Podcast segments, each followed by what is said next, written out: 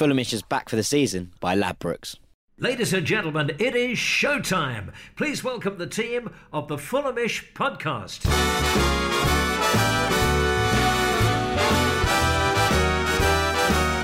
It's the Fulhamish podcast, your audio slice of Fulham FC filling.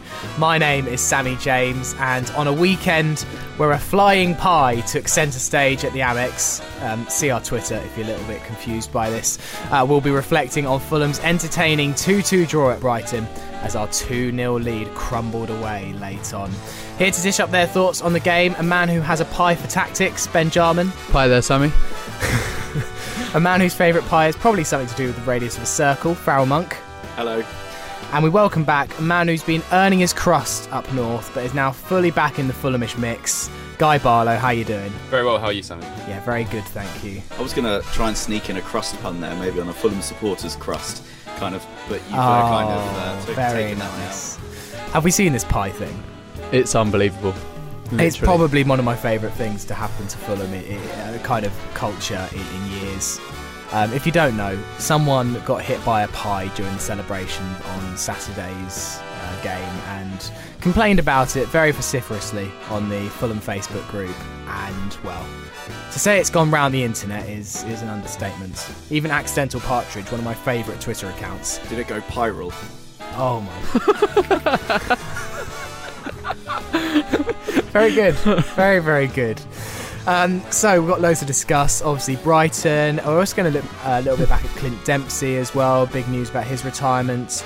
Uh, and we've got a stack full of your questions, but mostly going to be focusing on Brighton. It was an entertaining 2 2 draw on Saturday. Uh, let's do some three word reviews. Ben, what have you gone for? Um, we've got loads of them this week, actually, and um, Which platform have you gone for? uh, we've gone for uh, our, you know, usual Twitter. Yep. I'd say uh, it's our bread and butter, really. Yep. Um, in the absence of Jack Collins, who's gone to make uh, Partizan Belgradish, we've got a few good Partisan ones. Belgrade. Partisan Belgrade, yeah. We've got um, Stuttering Swer- Serves Seagulls from Lawrence Craven. Yep. Uh, Throw It Away by Christian Liedberg. Oh No Mitro from Zach Dot. Uh, defenses, defensive lapses continue from John Reynolds. And Unbeaten Run underway from Nick Pierce. Oh yeah, I like that optimism at the end from, Yeah. from Nick. Always on a high. Yeah. So uh, this season, Fulhamish is backed by Ladbrokes. For exclusive specials and promotions, head to bet.fulhamish.co.uk. So, Guy, as you're back, back on the pod, uh, I'll start with you. Uh, Brighton uh, unbeaten at home since January. Fulham gave them a big old scare. Ultimately, it was just one point, and that is disappointing considering where we were. But looking back at the 90, I think there's lots of cause for optimism. Yeah, definitely. I think um, Leicester were the only team outside this top six to go and win there last season. Yeah. And, you know, I mean, they've, they're a Hughton team, very much so, and they're quite reliant on Glenn Murray, unfortunately for us, and he made us pay. You know, like, he was causing us a lot of trouble even before he scored, and he just seemed in the mood. He wanted the penalty, which Bet saved, he didn't get. And, you know, if it wasn't for Glenn Murray, we'd probably have three points, and Brighton would be a lot worse off in general, I think. Two changes, Farrell, for Fulham. Uh, Alfie Mawson making his Premier League debut uh, and Anguissa uh, coming in. Uh, one of those enforced, of course, Tom Cairney uh, out injured for a few weeks, even put out the Scotland squad as well. Seems to be that every time an international comes around that Tom Cairney seems to pick up an injury. I don't know if there's any um, intention there, I assume not. Uh, and Joe Bryan uh, dropped to the bench. Maxime Le Marchand went to left back. Good to see Mawson making his debut. Yeah, absolutely. He's got proven quality. He has been called up to the England squad already, even before before joining Fulham. Um, so you know he's got pedigree there that, that the international stage is recognised already. Uh, I was surprised the the fact that um, Le Marchand was moved to left back um, and Odoi kept his place um, ahead of Bryan, if you could say that, um, because Bryan I thought has been playing quite well. Um, but obviously, so has Le Marchand. So it's obviously a difficult call for for uh, Slavisa, and they probably have worked on own training all week leading up to the game. But I've got to say, it wasn't a particularly assured performance from our um, Maxime at left back. Uh, to be honest, it, it, he defensively okay, but it's when you move like a left back out there in this system, you want our both our our uh, fullbacks playing almost as kind of like wing backs, stroke wingers, and Le Marchand wasn't really contributing anything attacking wise, and he gave the ball away two or three occasions when the passes were just telegraphed, if anything, and they were quite easy for the Brighton uh, attacking players to pick up on those. Well, obviously, those one of them. Yeah, one of them, led, led to a goal. Yeah, which which had- let Brighton back into the game. and it had happened a couple of other times in, on on those occasions. But apart from that, I thought defensively we were okay, and and if anything, the Brighton chances came from there. Just really, just quite good pressing and all round kind of they they kind of defend as a team and attack as a team. Ben, first real moment of incident in the game was the penalty given away by Vietto. Um, Glenn Murray with the turning circle of a barge seemed to have a bit too much for Vietto on this occasion. All kind of Yeah. came though from Fulham napping, I think, because they we thought that Brighton were offside, and that's where the problems came about in the first place. And ultimately, brilliant save by Marcus Bettinelli. Well, yeah, I tweeted um, from the Fulhamish account on the weekend that it was in slightly controversial circumstances when Knockaert plays the ball through. Murray's clearly offside and continues to play the ball, but never actually touches it, so therefore never becomes properly active, which is probably the right decision from the linesman, or as much as we'd all hate to admit it. But the save from Betts is absolutely wonderful. He gets down really, really well, and he outweights uh, Christian Gross to to sort of get into his head. And Gross is one of them players that likes to make the goalkeeper move before striking the ball. Hmm. And Betts just stayed in his line. He stayed big. He stayed concentrated and, and pulled off a great save. It's not a brilliant penalty from, from Pascal Gross, but it's also not No. a terrible penalty at the same time. No, no, you're quite right. And obviously, as I, as I mentioned, like he's a kind of guy that wants the keeper to move before putting the ball away, and he just couldn't get Betts to move. So it's a testament to how good Bar- uh, Marcus was, sort of like mentally there in that situation to outthink. And they talked about England having this in the World Cup is just like to do everything at your own pace, and he took the the emphasis away from Gross and put it in himself. I was really disappointed with how naive Vietto was in the build up to that penalty. You could see it coming a mile off as he just steams into the back of Glenn Murray. Just don't do it. Just don't contact him whatsoever. Just turn him away from goal. Like, he's it- so experienced, he knows exactly what he's looking for. there. Exactly. It's it's very naive defending, and Fulham really should have been playing to the whistle even before that. Well, th- there's a bit of a strange one on that offside because, you know, 99% of the time the uh, the linesman would have flagged before that because he was seemed to be the only one moving for the ball. It's just Knockaert is about 10 times quicker than mm. Glenn Murray anyway. But the one thing that hasn't been picked up from the stuff I've seen so far was the fact that there was a slight shove on Mawson that unsettles him before Glenn Murray, when the ball was played through for, for Glenn Murray. And you would say that that is interfering with play because he's in offside position. He's pushed Mawson a little bit. Whether you can say that's strength or a push, that's still interfering with play from an offside position. But I mean, a lot happens in between that and the goal Yeah. anyway. So it's just small small things. Glenn Murray is definitely one of those players as well who just makes it as, as physical as he can, and that kind of push is what he like. That's his bread and butter, you know. Mm-hmm. And we saw it in build up to every set piece. He would give a little nudge in the back. He's proper experienced, as you said, something old fashioned centre forward. He knew exactly what he was doing. I mean, I'm a little bit worried if Glenn Murray's giving us such a horrid time, what Sergio Aguero and Jesus might do for us uh, in, in a couple of weeks. Um, let's move on to more positive things. Uh, Schürrle's opening goal for Fulham. I mean, everything that we can say about this goal is Jean Michaël Seri. What an assist. Lovely little layoff by, by Anguissa to, to find Seri the space. And if you give Seri some space in that kind of area around the box, that's what he could do. It was just sublime. Oh, it was sensational. Like just for him to see Schürrle coming in at the back post and that peripheral vision where he has that small pocket of space and to pick him out with a ball that you know is is scooped almost and for it to be, to land perfectly, it's it's an unreal piece of play. And it's just at that point where Fulham were really starting to excel. For the first like 25 30 minutes we really struggled to get into the game. We couldn't really get into the final third and make those passes where, you know, like the slide rule passes 10 or 15 yards where we get in behind and that was the first real time we'd done it, and we, we managed to score from it. It's really, really good from us. I wish that the BBC also did assist of the month because I reckon that Jean Michaël Seri could have gone for the one two. He's got goal of the month. He got that confirmed yesterday, and I reckon it's right up there with assist of the month. Um, do you agree with my uh, thinking there, guy? Yeah, definitely. It's a lovely little chip through. Reminds me of um, Bryan Ruiz. He used to love that little scoop under the ball, didn't he? And um, yeah, I mean, it was a good little prodded finish from Schürrle as well. Yes, of course. Uh, and Schürrle, I saw a tweet um, about him this weekend, just saying he's definitely going to be a fan's favourite within a year or two. He just seems to have such passion for the club, and even just some of the posts on social media just reflect a guy who is so happy where he is and happy to be playing football at a club that appreciates him. Yeah, and that's reflective in in his performances, and not even just that scooped pass that was through the eye of a needle that for for Schürrle's goal. It was the movement in around that. Him and Anguissa were linked up so well in there, and you can see that link up play even before Anguissa looks up to see Seri. He's already moving into that space, and he already kind of knows what you know, he gets that ball fizzed into him and already gets it out his feet, ready to play a pass through. It kind of reminds me of the assist that uh, Dembele did against QPR for for uh, Pogrebnyak's goal yes. all those years ago, and just that. You know, it's that kind of play that reminds me of a player like Moussa Dembele, who is, as we know, is an exceptional, exceptional, exceptional player. Um, and I hope that Seri is going to be the same. But it well. took Moussa a couple of years to get to that level, whereas with Seri, we've signed someone who is at that quality now, yeah. straight in off the bat. I mean, he's won a goal of the month in his first month in, yeah. in, in, English football. His he must first just, shot. he must just be thinking this is all quite easy. I mean, Mawson's came out in an interview with the Evening Standard just this afternoon saying that he thinks that Seri is on another level to everyone he's ever played with, and his his, te- his ability is frightening. I think that's that's something like sums it up quite nicely. And again, on the Twitter this on this weekend, like I tweeted, I don't even know how the hell we've managed to get hold of him. He's so good.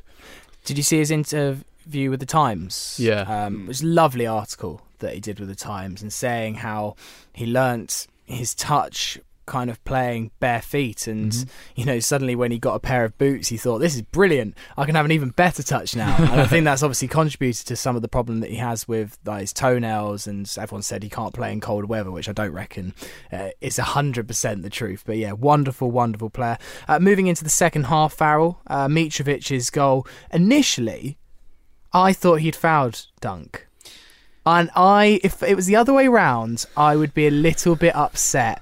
I, I mean, there's there's a difference between a shove and a push, and I think it borders on push. But hey, ends up in the back of the net, so I didn't care really. But I just was wanted to get your thoughts, referee Farrell's thoughts. Um, at the time, I said I had that kind of thought because usually a defender in that position, facing away from goal, any sort of touch, defenders go over, and then there's a foul given.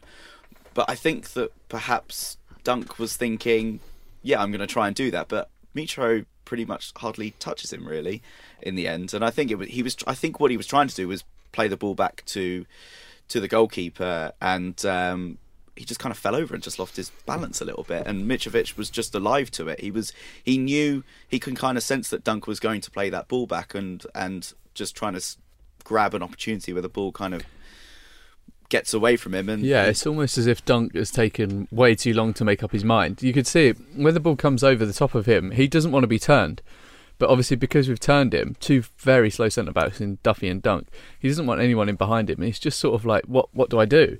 And that moment of indecision has allowed Mitrovic to get in there ahead of him. I don't think he touched him that much either. I kind of afterwards, I kind of realised, okay, I can maybe see that why that wasn't a foul. It was just my initial. I, th- I remember thinking oh, we've got away with one here. But actually, looking back, I think it was actually a good decision from the ref. It's exactly the kind of foul Mitro would give away as well. You know, like a mm. stupid Yeah. bumbling into the defender when he's going absolutely nowhere. But we, I mentioned Glenn Murray's physicality. I mean, Dunk and Duffy are no, you know, they're big, big guys, and Mitro had them in his pocket. Really, he held mm. held the ball up so well. I mean, everything apart from the penalty, which I'm sure we'll talk about, was perfect for him that game. I thought. I thought he had a really good game. Well, 2018-19 top scorers in Europe's top five leagues, all on four goals: Neymar, Mbappe, Benzema, Messi, Mane, and Mitrovic. It is nice reading, isn't it? Very nice reading.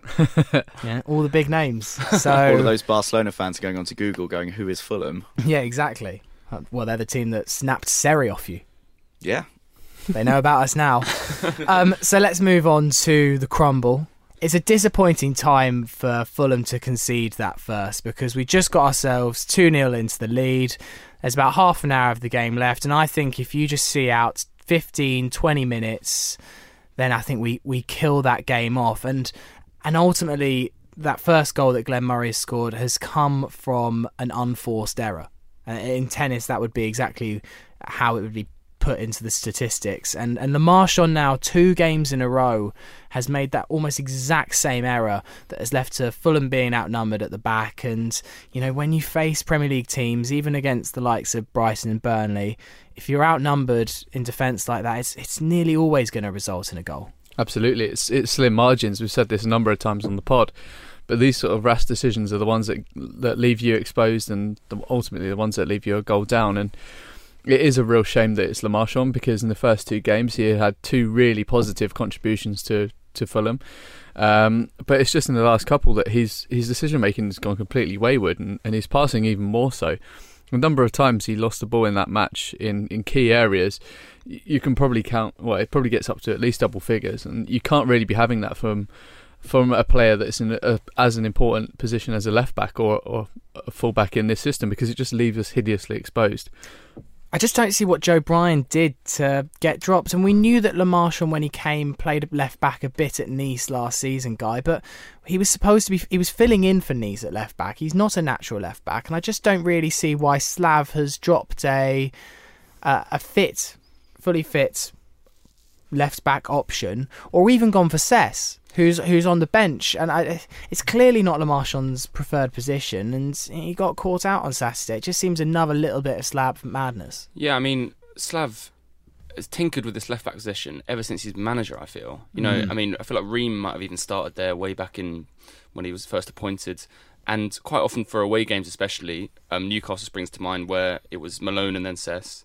Um, we have gone more defensive and for a more, you know, a slower left back, one who's going to tuck in a bit more and be a bit more defensive.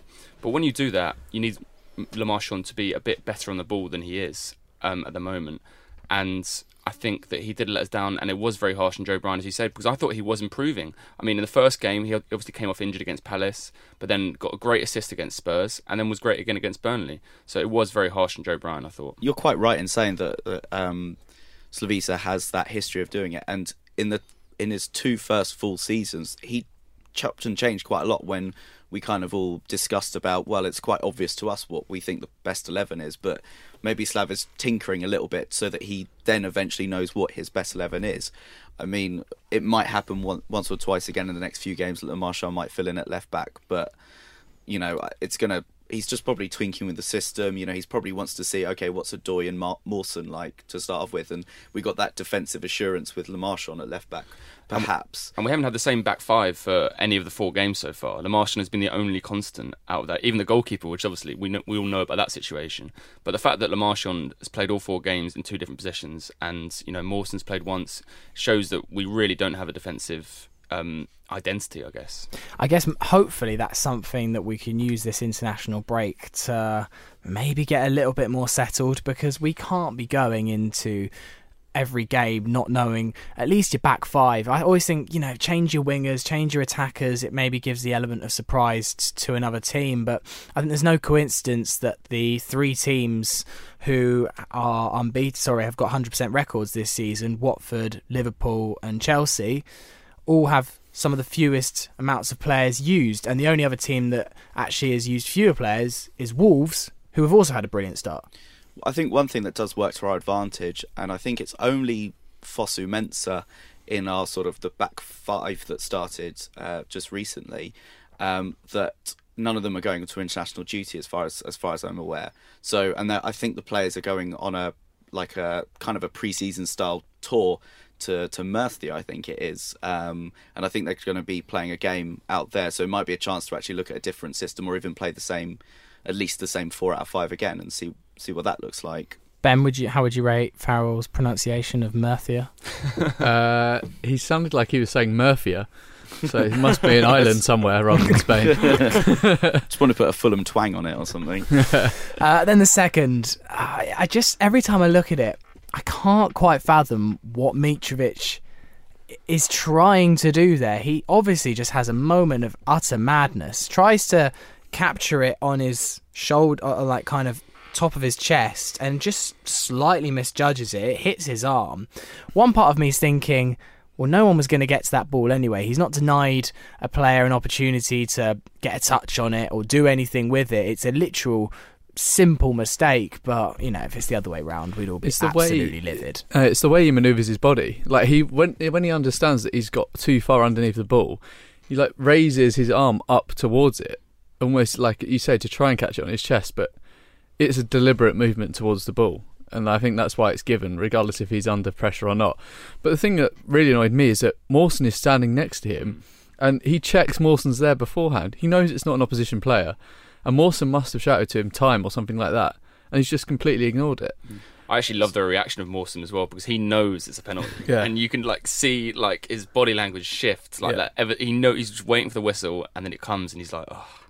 But yeah, no, it's really send- it's, it's actually really funny to watch. Mawson. Remember that Senderos gif from that penalty given a few years ago, where he sort of like looks at the referee and then puts that really sad face on.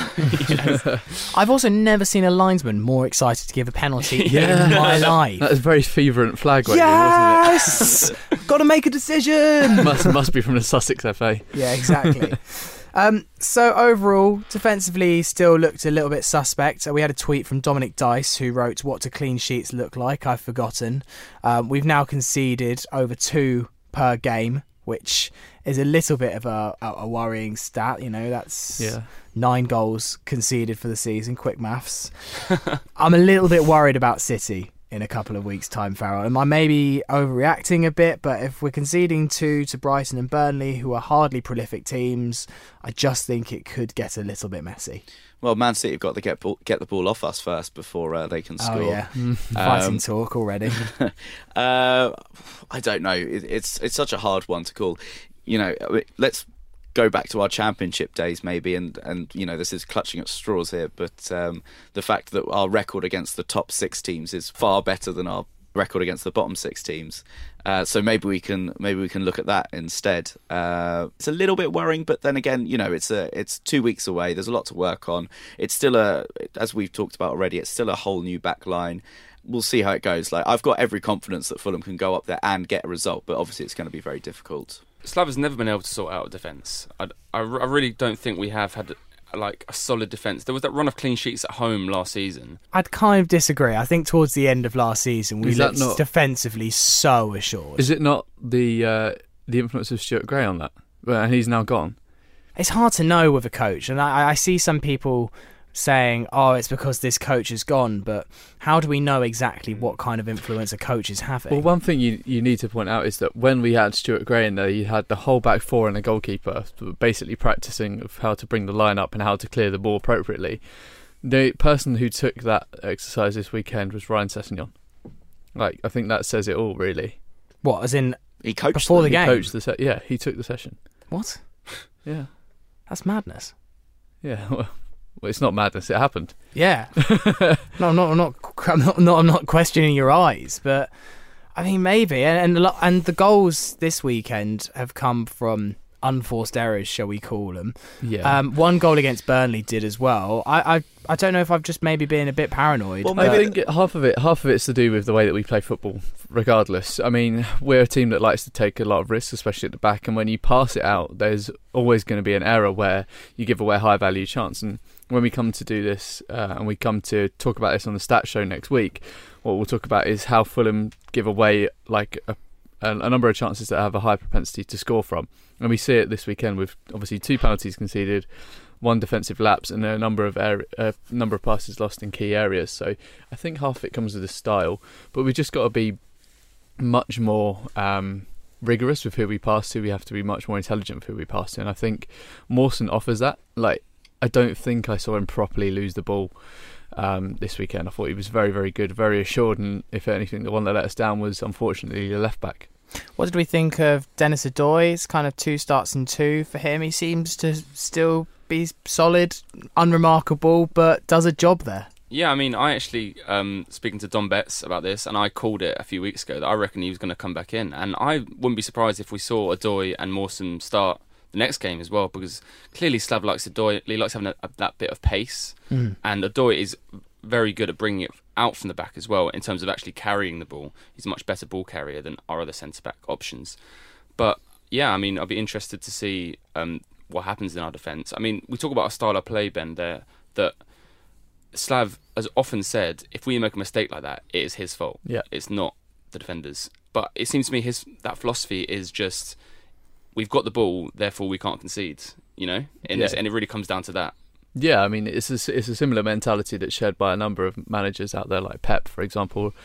Pep always talks about having short passes that are less than 15 meters to get out because it means that your team are under less pressure. But I think we haven't executed that properly yet, so uh, we haven't really played out from the back. And there are times when we give possession away sloppily in the wrong areas, but I'm sure he can work on that. Well, not the only team at the moment. If you watched Arsenal against Cardiff yesterday and Bloody how hell, yeah. terrible they were. I was having kittens and I've got no vested interest in Yeah, I know. It was just quite horrible to watch. I was just watching Match of the Day. I was like, I can see what's coming here. I, you don't make that pass. Oh, no, don't make that. Oh, God.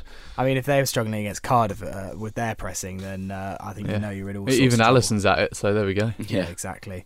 Um, overall, four points from the opening for Farrell, and I would definitely have taken that going going into the season. I know it's maybe not what we all dreamt of, and we all thought we'd have this flying, flying start. Uh, I think the Palace game tempered expectations a bit, but a point a game sees us safe in this league. Yeah, absolutely. Um, and I've got to agree because we, we when we did this preview show, we were looking at some of these fixtures, and I think the one thing we kind of came got from that was the fact that we didn't want to end up on like one or even zero points at the end of these games. Um, four points is definitely reasonable and obviously could have done better, but we could have been it could have been a hell of a lot worse. I think that as, as we have spoken about before, that in the past two seasons, which were spectacular seasons, that e- even though they were brilliant at the end of it, at the start it was incredibly slow because Slavis was probably you know in, um, integrating new players and ideas to, to new players and, and it took a while for those performances to to grow. Whereas this season, to be honest, the past these four games, I think Fulham have played pretty well. To be honest, like I wouldn't necessarily, apart from the Spurs game aside, we were the better team, to be honest. I think Brighton were good on Saturday, and a draw probably was a fair result. But you know, we did create three or four very, very good chances against well a team that has only lost once uh, from a team outside. Well, yeah, from a team outside. Could could well have been even more points had it not been for the slim margins in every single one of those games. You know, if that Trippier free kick doesn't go in, then you, you back ourselves to go on and get a one point, if not three. You know, if if that Mitrovic had cleared the ball out of the box properly, that would have been three points. We could well have been on sitting on six. Like it's very slim margins, and I, I like the fact that, as Farrell said, we haven't started as slow as we have in other years. We look really settled. We look really assured. And I think it's because we seem a little more settled off the pitch, in terms of having you know a, a good um, chairman then that's given us a platform to to go on and do something in this league, and we've got um, you know a settled recruitment policy. We've got players who actually want to play for their club. We've got players of incredible quality, and they're like Serian just calling Andre Schürrle a World Cup winner. This is someone who won the World Cup four years ago playing for Fulham. It's unreal. I think we'll go on and we'll do some serious damage this year to some teams. And we have the most coveted player in the world play on our bench coming on as Yeah. well. And also, we're not West Ham. Praise the Lord. Always looking for the positives here. Absolute at joke club. Fulhamish. Um, there was this table that got shared with us earlier today, Ben, and ne- leading on nicely to the fact that the stats show is rolling around next Mm. week, which is this new format that we're trying out with um, George Singer and Nick McNee, and we're going to be kind of delving far more into the statistical side of Fulham than than ever before, and. When you look at the expected points this season, and apparently in stat circles, four games is a point where you can maybe start using the data to any kind of purpose. It has Fulham in the bottom three. Yeah, it's because our expected goals against tally is absolutely gigantic, which isn't helped by the fact that we've obviously conceded two penalties and we've had a number of high profile defensive errors. Obviously, that stat there comes from obviously the other team's propensity to be able to score a goal. Um, and when you give away like penalties or free kicks in dangerous positions, it means your expected goals against only bumps up. Yeah. Um, what is really good to know is that our expected goals for is around about 3.8, which means that we obviously create a number of opportunities, and I think we can all see this. We we scored four against Burnley, we scored two against Brighton, and we and we scored one against Spurs. It's it's all starting to come together, but we really need to you know cut out those defensive errors, and I think George and Nick are, are looking at that table and looking at a number of other factors coming up for next week to give you all what our play on the pitch looks like in statistics and, and where we think we'll be come Christmas and then come the end of the year. I mean, that table also has Bournemouth to finish in the top three uh, and qualify for the Champions League. So Go the maybe cherries. maybe we could uh, temper our. Uh, It's still very early. yeah, Very, exactly. very early. Right, uh, up next, uh, we've got a stack full of your questions and plus a little tribute to that boy Clint Dempsey. Hello, I am Brede Hangeland, and when I'm not rubbing my thigh with cheese, I'm listening to the Fulhamish podcast. Welcome back to the Fulhamish podcast. My name's Sammy James, here with Farrell Monk, Salut. Guy Barlow, Hello there. Ben Jarman. Hi, Steak and Ale, Sammy. Hey, I was going to say, have we thought of any more pie pie puns in the uh, in the past half hour? No. Metro. No. Apart from that, Metro. Metro, M-E-A-T. Yeah, very, very nice. Um, so I can give a shout out to Kelvin Hazenberg. Why am I shouting out Kelvin Hazenberg? Why are you shouting out Kelvin Hazenberg? Because he's top of the Fulhamish Fantasy Football League. I'm hot Big on your heels, yourself. though. Hot on your heels. Yeah, where are you? You're you can't be. Oh God, you're in sixth. Bloody how how are you that good? I captained Mitro this week. I fancied him. Well, I captained And he Harry scored, Kane, so that went well. Did you get mi- do you get minus points for giving away a penalty? No, but he got booked actually. I think for the Yeah, he penalty. did. So um, Ah. yeah, you got a minus point for that. Sadly. Kelvin Hazenberg, his team name is Dutch FFC, and he's got 314 points. He's got the whole of Netherlands behind him. No wonder he's tough. Um, and he's one point ahead of Edward Roby, who won our Manager of the Month last month for August, who still hasn't got in contact to claim his prize. So if you know What Edward it? Roby, he's won a poster. Free poster. oh, bloody I love it. on that. Yeah, Edward Roby, get in contact. Is signed by Ben Jarman?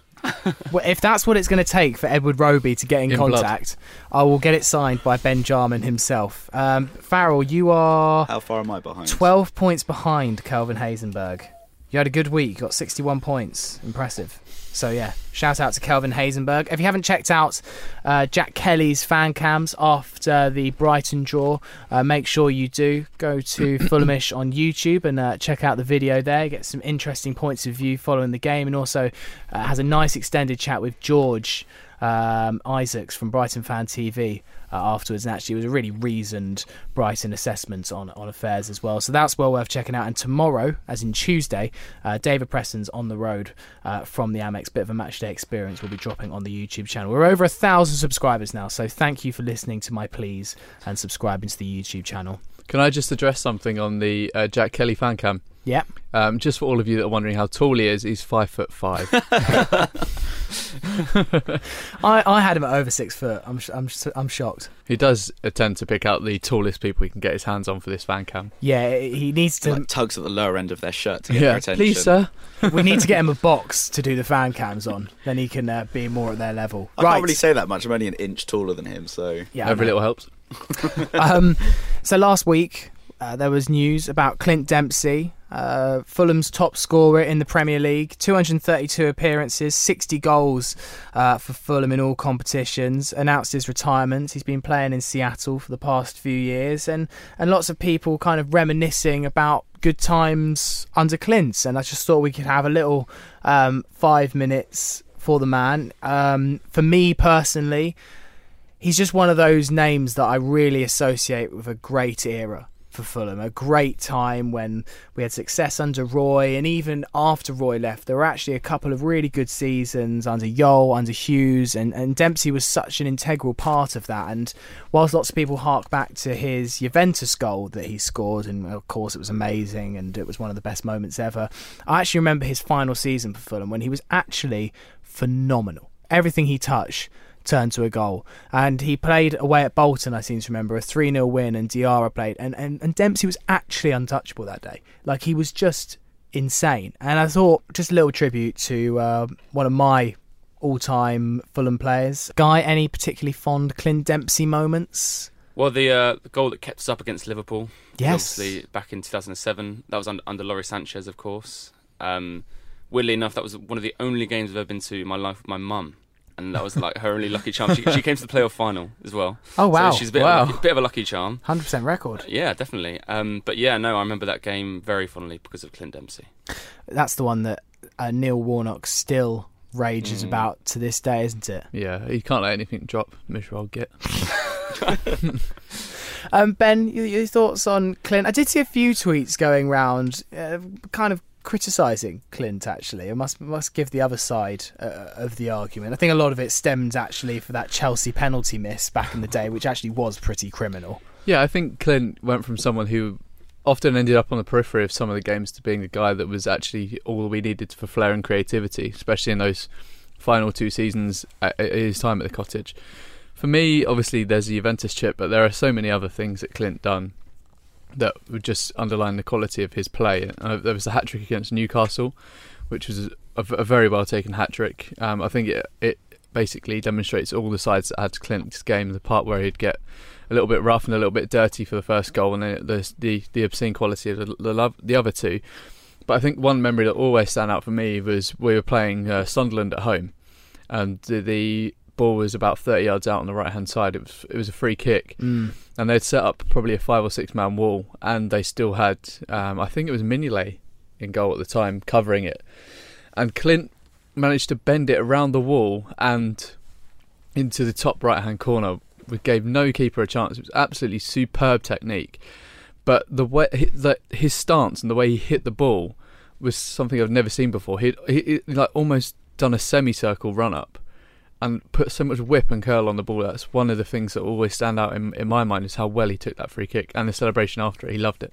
Yeah, yeah it's interesting. You mentioned at the top, Sammy, about him um, being our all-time top scorer, but would he make it in many all-time Fulham teams? Probably not which which is kind of a weird paradox, isn't it? I guess it always depends about how far you go back with all-time Fulham teams. Does he eclipse Johnny Haynes? Probably not. But you know, would he get in a Premier League team? I would. I mean, when, when we do all this, and we've done it a couple of times um, in pre-season, I always forget him. Yeah, always forget him. I don't know why, because I, I really like him. But it's quite interesting to think he didn't start the Europa League final. Yeah. Came off the bench, but Roy never really loved him. It was actually after Roy he blossomed, I think. Yeah, he did, and it was. It's quite easy to forget also that he came in for an absolute steal of like five hundred grand, which is just ridiculously low in the mm. Premier League, even you know ten year, t- uh, ten or so years ago. Isn't it? The MLS agreed his fee. I don't know if that's still the case now. Yeah, when you buy yeah. a player from the MLS, they all player contracts are owned by the MLS, and every every fee you have to pay to MLS to get him. Mm. Or the same. But yeah, still, your point remains. Yeah, and I think when I, I remember his first few games because he came in at January, I think January um, yeah. Yeah. at the time, and uh, I remember thinking at the time that he was just a bit of a. He obviously came from what, with all due respect, a lesser league, and was thought he might be able just to boss it a little bit. And he, I just remember he get getting the ball out on the right and just trying to do lots of step overs, and none of them really ever came off. But one thing to his credit, and Danny Murphy picked up on one of his one of the interviews when Clint Dempsey got a, a man of the match was like no one works on the training pitch as hard as this guy. And um, it shows the fact that he came in as a raw talent and he was just be able to work on it and work on it and adapt his play to then become Fulham's all-time leading goalscorer in the Premier League is you know that's a massive credit because even under the, the some of the most successful years he wasn't even he didn't even start every game. There was there were times when we were going further and further in the Europa League, and we were playing not second string team, maybe a 1.5 string team, and Clint Dempsey was starting those games. Whereas yeah. in the Europa League, when we were playing our full strength team, he was more or less more or less coming off the bench.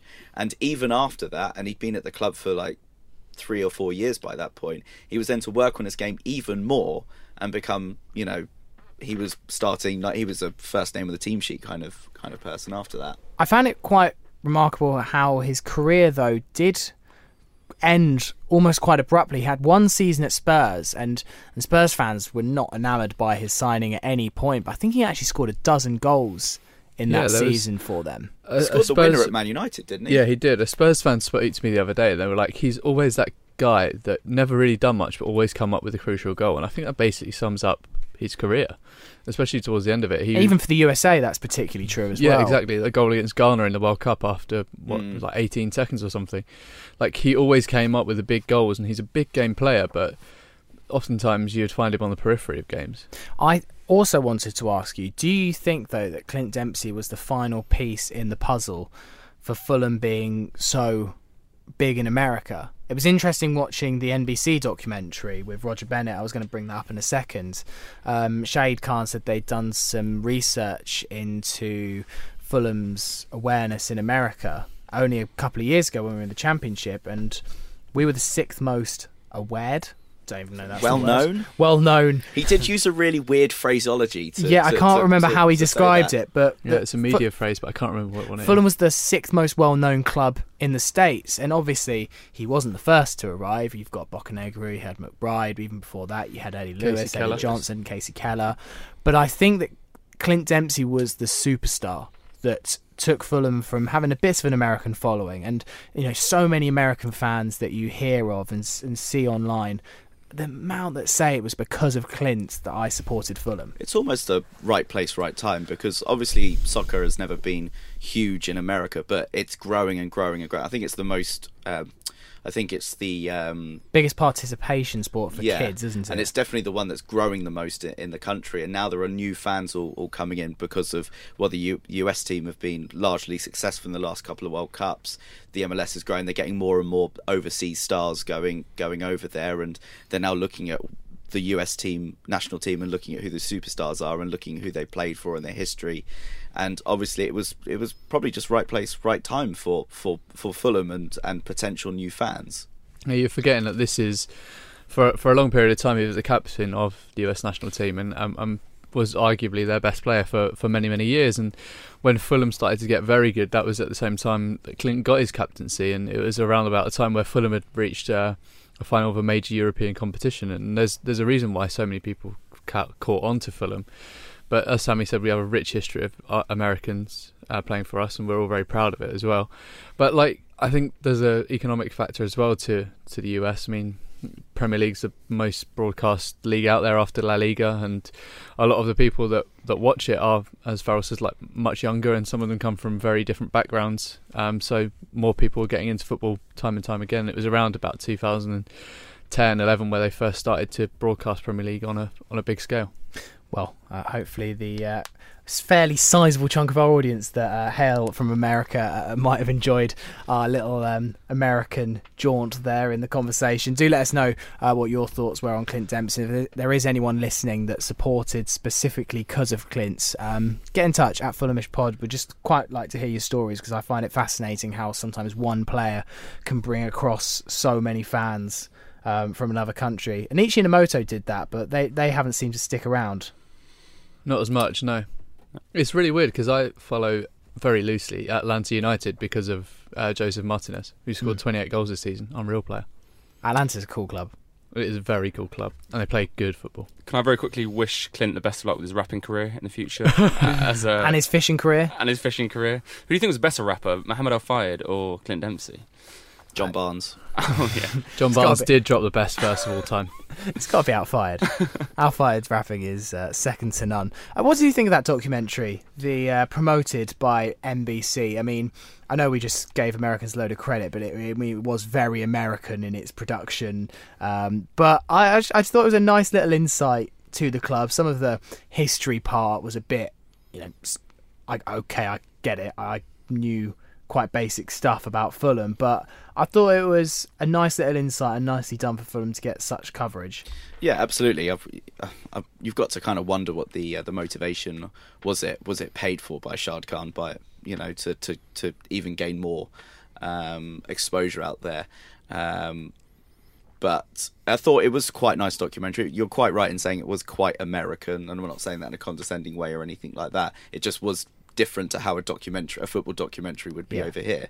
Um, and it, I think Shad Khan comes off very, very well in that documentary. You can see his passion. You can see, I love the way that he says "we" and "us," and you know, uh, and he kn- knows about the history, and and even when Slavisa's saying, he always says "we" and "us" as well. Yeah, you, you mentioned the history actually, because he even goes to say, and Fulham had never won at Wembley in their entire history. And I know that's a basic fact that you could research. And and he also said how he feels more tense during Fulham games. And I don't know if these are just answers that you know, are very well manufactured because he knows that the crowd that he's playing to, but still.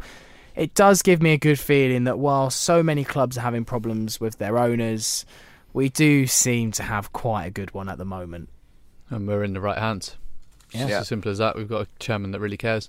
We're a club going places. Yeah, check it out. You can watch it for free on the uh, Fulham website. It's, it's quite nice. You don't need a TV account or anything. Just go in there. It's a nice little 25 minute watch if you fancy it.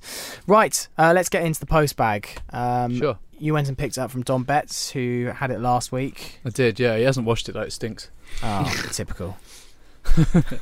Uh, okay, we'll get right into it, shall we? Um, we went on a number of um, sources here. We've gone into DMs. We've got Twitter as well, um, and we've got a couple of Instagram as, as well. I think. Oh, nice. Um, so we'll start with question number one. That comes from Zambo number five. I think just recently changed his handle, but I can't remember who it is.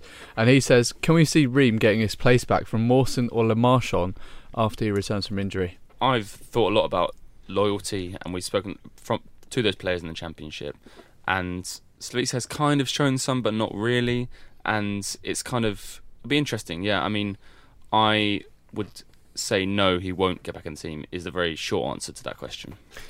I think he will. I really, really think he will. I don't know though. Can you play Mawson and Tim Ream at the same time? Well, Mawson is the left centre back, isn't he? Like, yeah, that's the thing. He's modelled his whole career on John Terry, it seems, with the 26 on the back as well. But um, it, I mean, he if he can play there, and if him and Odoi like learn well over this little mini preseason we've got coming up, then maybe a settled back four, back five, as we spoke about, is a better back five. I mean, I would like to see Tim Ream come back into the fold. I think he was our player of the reason, uh, player of the season for a reason. Yeah, absolutely. Uh, obviously, Slavisa likes him. He does. You know, one of the integral reasons why Fulham was so good last year was because Tim Ream was just out of this out of this world. It will be a real indication that when Tim Ream is fully fully fit, that how much Slavisa might like him or not. Because, for example, when Cairney was injured at um, at the beginning of last season, when he was fit, he went straight into the starting eleven. It'll be interesting to see what happens with with Tim Ream whether when he's fully fit, does he fit? Does he go straight back in, or is he eased back in, or does he even just make the bench? I think Slavisa is very transparent with his press conferences in in some ways, in that he mentioned Odoi quite a lot in uh, pre-season how he's suspended for the first two games. He's suspended. I can't play him, but he hasn't really said that much of Ream. He hasn't like said, "Oh, I'm missing Ream" a lot. So I think that, that might be an indicator as well that he might not be coming back in. I'm missing Ream quite a lot. I think on on that Ad- Odoi point, um, we've got a question here from Ali, um, who calls who's on Twitter as Fulham fan Ali, I think. Um, he says, um, "Do we think that Odoi can maintain his place?" And then Steve Atkins goes on afterwards to say, "Do we think that Odoi is Jokanovic's blind spot?" Obviously, football is very subjective, and all of us here will have different opinions. But firstly, do we believe that Odoi will maintain his place? And secondly, you know, is Odoi is Jokanovic blind to the errors that Odoi makes?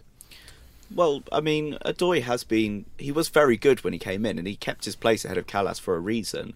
He does have a mistake in him on the odd game, but I didn't really see a mistake from him on Saturday at all. Not one that really springs to mind. Not one I thought, oh, there's Odoi's mistake of the game. How many mistakes does Odoi? He's made a couple of absolute clangers. I mean, the playoff final being one, QPR being the other. But Those are the- those are the only ones that have led to like a goal, quite famous goals. But Yes. there, there have been ones where he's shanked a pass here and it's not led to anything. I'd like to argue that at times Odoi's decision making is particularly rash. For example, like sometimes if he doesn't see a pass, he'll just run down a blind alley, and either it's going to end up in a way uh, and draw a foul, or it'll become a needless giveaway of possession. And that's what we talk about when we talk about a high value chance being given away against Fulham.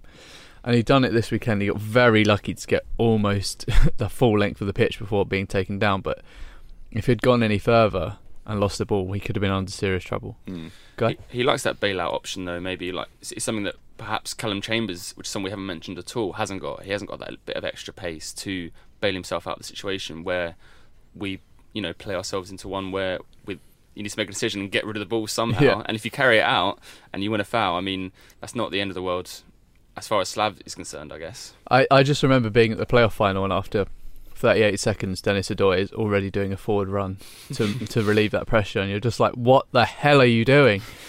I But mean, yeah, maybe Odoi's still learning. I mean, he wa- he's been a fullback his whole career, and Yeah, he's true. played um, centre back for the last six months. Maybe there's more to come from him in that position. yeah. One one follow up question to that, and it's kind of made me think because with with Chambers being on loan, um, Odoi is probably, with all due respect, probably not like in this you know increase of quality that we've got in this Fulham team. He's probably not going to be a starting centre back in the future. Ream is will be thirty. He's thirty two this year, and I think he turns thirty three. Well, counting, he'll be 33 next year. But um, uh, you know, that probably opens the door for one another sort of Alfie Mawson 20 million pound centre back coming in. Um, or do you do you think Ream or, or Doy or maybe they'll try and sign Chambers long term? Well, it doesn't seem that Chambers is very um, high up Slav's love list at the moment. But I mean, Mawson and Chambers, you know, formed a relationship for kind of junior England squads and and play well together. I'm surprised that Slav hasn't gone for that partnership uh, as of yet and, and tested it. I wouldn't be surprised if in the coming weeks uh, he decides to give the Mawson Chambers partnership a go because whilst Chambers hasn't particularly impressed, it's amazing sometimes how a player can be revolutionised by their playing partner. So you never know. There might just be a, a fruitful partnership in there, and maybe either the City game or the Watford game following it. I, I wouldn't mind seeing how Mawson and Chambers get on together, presuming that Tim Ream's nowhere near a comeback. Well, this is this kind of that's like Slavisa's kind of trademark when he's trying out different teams and different uh, types of players. He does try like two players at the same time, uh, different partnerships. Like we saw it um, uh, the first half of last season when it was he was rotating the striker and, and the right winger. It was always usually Cess playing left wing, but then he would play sort of uh, Piazon with um, Oh, he used to always play Piazon with Font, and he Yeah. often used to play Ojo with, Kamara. Yes, exactly. Um, obviously, then things changed. We got different players in, but then the season before it was it was almost the same thing as well because he would rotate between Chris Martin. Sometimes Aluko was playing up front. Sometimes it was I'm trying to think who who else. We often like he often age ago. used he often used to do the Cess Malone switch as well, which, which um, Guy alluded to earlier. We'll keep it in defence. Alfie and Harry Price, uh, Prowse, sorry, have asked the same question. Um, will Maxime Le Marchand keep his place after the performance at the weekend? Gave the ball away twice in two weeks uh, for goals and general passing, just not good enough. Alfie comments that he lost the ball 178 times this weekend. You get him on your stat show. Yeah, I mean, Al- Alfie has an agenda against Lemarchand after this weekend, I must admit. Uh, I'd be surprised if Bryan doesn't come back in. I mean, as we said before, Le Marchand was was okay at left back, but obviously he wasn't amazing. But he just he did just give the ball away a fair too many two times, to be honest. And I don't think he brings a huge amount um, in terms of wing back play. I mean, if you contrast him to Fosu Mensah, who, who again thought had a, I thought had a very good game.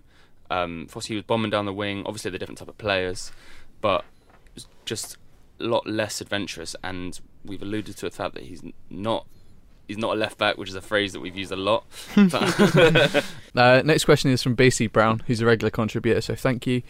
Um, he said, With Fonte gone, what happens if Mitro is injured or similar?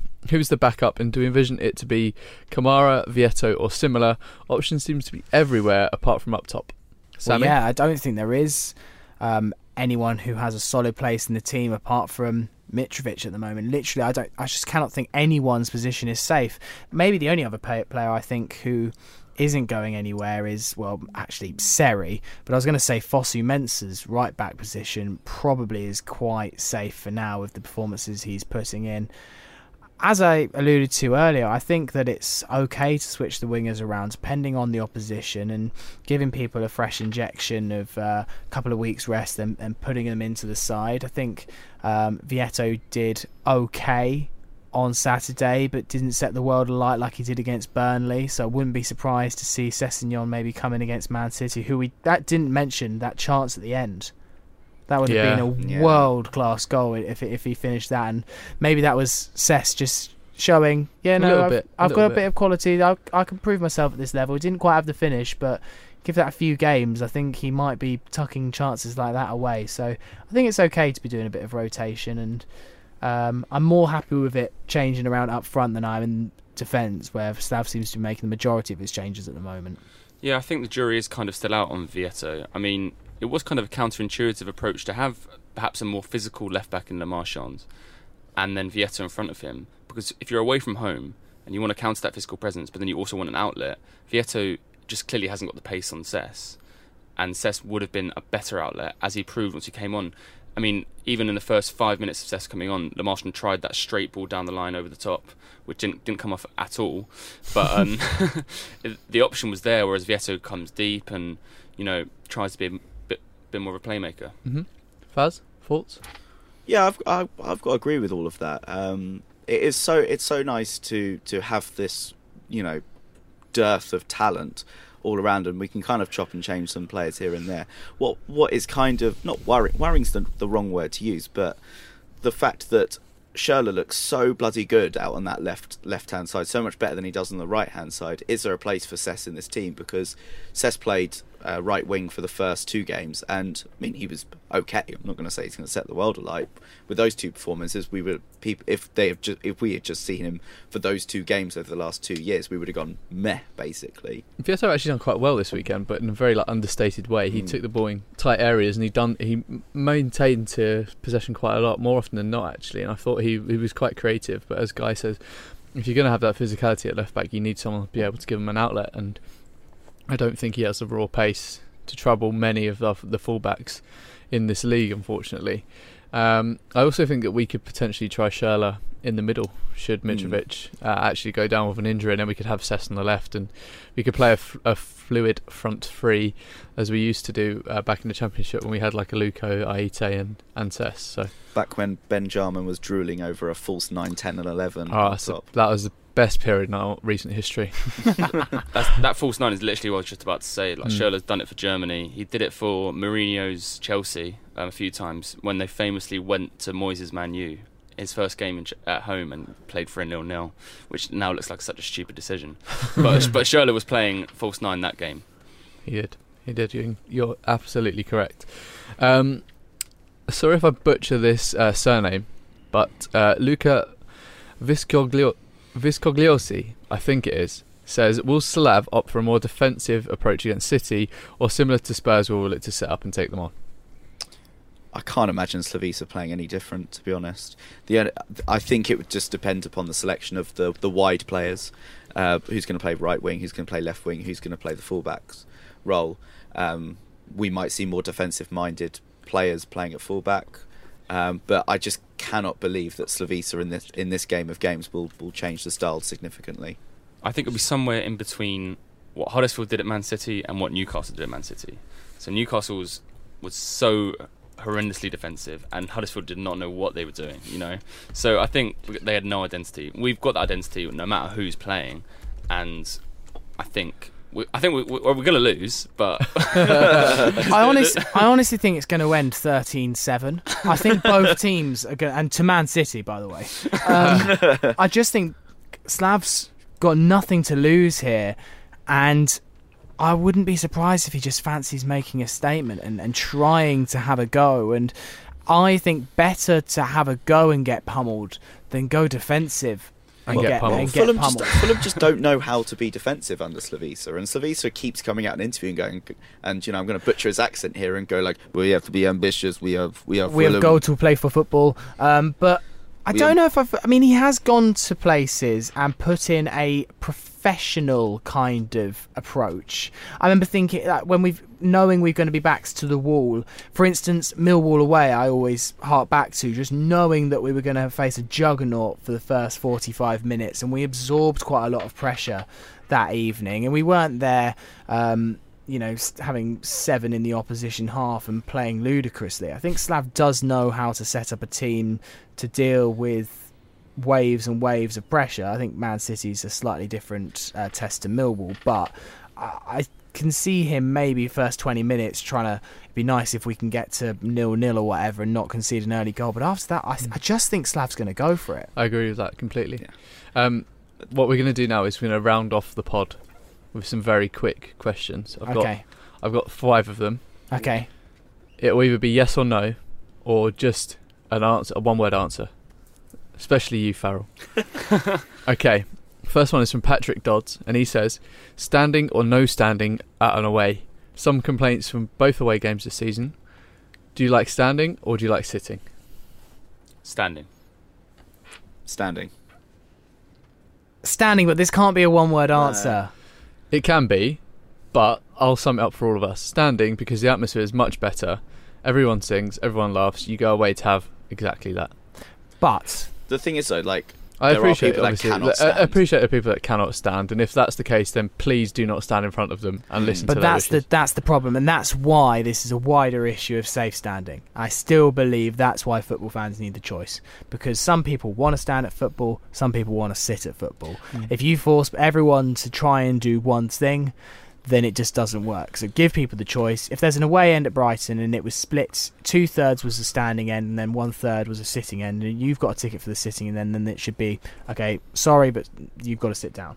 So I went. I went to. Uh, I, well, I just think there's just got to be a culture of if you want to stand, go back. If you want to sit, go Yeah. forward.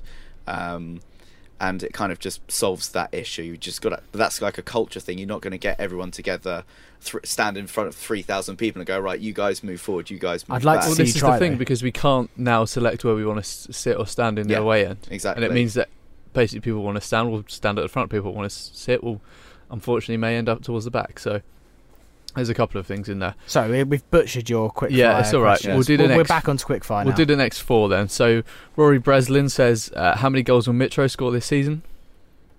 Twelve. Hmm. eighteen. Fuck me. I'm going to go in bang in the middle and say I think he's going to get 15. I was going to go for thirteen. Okay. Uh, Paul Fisher says, "Name our best settled back four again." Obviously, That can't be one four word. words, please. Fosu Mensah, Odoi, Mawson, Bryan. Fosu Mensah, Mawson, Ream, Bryan. Samuel. Fosu Mensah, Chambers, Mawson, Bryan. Echo that. Clint McClendon says, "Would Sess be better at left back than Maxime Le Marchand?" Yes. Farrell. Yes. Definitely. Agree. Yes. Prefer him up the pitch though. Last one. Broke your own rule. Well, I'm the master of the postback. oh, so right, okay. Uh, the final one to round off the pod. Everyone tweeted this. Who threw the pie? Who is still at Brighton being hungry, picking up bits of balti off the floor? Tony Khan in disguise. You would be gutted though, wouldn't you, if you got a brand new shirt and there's balti pie everywhere? I mean, I literally just had a question from um, Hin Hearts Beer. Said, if Fulhamish Pod was a pie, what flavour would it be? Ooh. Uh, Ben's going to choose a vegetarian one. Well, I'm a vegetarian. Yeah. Well, I'm a pescatarian, so I'll, I'll be a fish pie. I, think, I think we'd be like a, a Stilton pie or something like that, something a bit different, What bit we che- and a bit of cheese for Farrell. Stink. Yeah, something upmarket like seafood. I reckon. Hmm. I wouldn't be surprised if it's Dom Betts' new thing. You know, score and throw a pie. He's got to Well, actually. he never sees any goals. Yeah, he's got to. Yeah. Well, yeah, he doesn't see goals, so it can't have been Dom. I guess that's the So- one person that is See, ruled see out. See goals like Brighton. Hey, Yeah, I'll very get him off. Let's end it. That's uh, definitely a cue to uh, end the pod. So um, thank you for listening today. Uh, Fulhamish will return next week. We're going to be doing the stats show, which should be dropping uh, Tuesday night, maybe Wednesday morning by the time we get it out. So uh, we're going to have a little bit of a break. We won't be back next Monday, uh, but it's the international break and there won't be too much Fulham to chat about. So we're going to take a, a small respite. Uh, but we'll be back with the stats show, uh, and then at some point as well, we'll be previewing the Man City game, the easy challenge that we face against Man City. We're going to be chatting to the guys from City Watch all about that game as well. Uh, ben, we need to title the podcast, please. Uh, after much deliberation, I'm going to go for South Coast Crumble. Hey, bit of pie pun in there as well. Absolutely. It's got to be in there. It's got to be in there. Um, we don't endorse spy. pie throwing, by the way. I think we do have to make this very clear. Although the guy in the Facebook post um, said it's not the Fulhamish way, and I don't think he gets to decide what the Fulhamish way is. I think we may have laid a claim to that name by now. Well, was it a chucker pie, by the way? Oh, there. Wow, this this pod needs this pod needs to end Really now. lo- lowering our pie standards with that. that was quite good to be fair. I've got to give you some credit. Right, to Farrell Monk, thank you very much. Salut. To Guy Barlow, thank you very much. See you later. Nice to have you back. And Ben Jarman, thank you very much. Obrigado. See you very soon. Have a nice couple of weeks. Take care. Bye bye.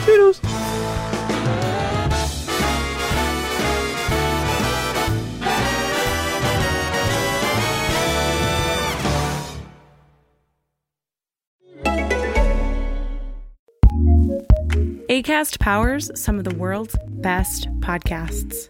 Here's a show we recommend.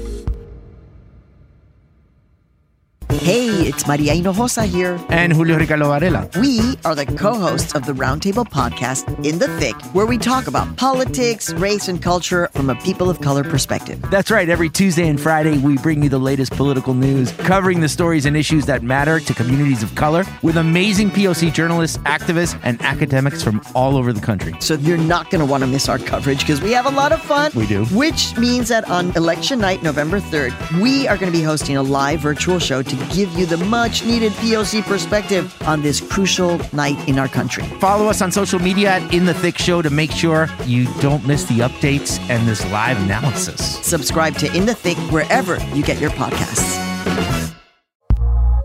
ACAST, ACAST recommends.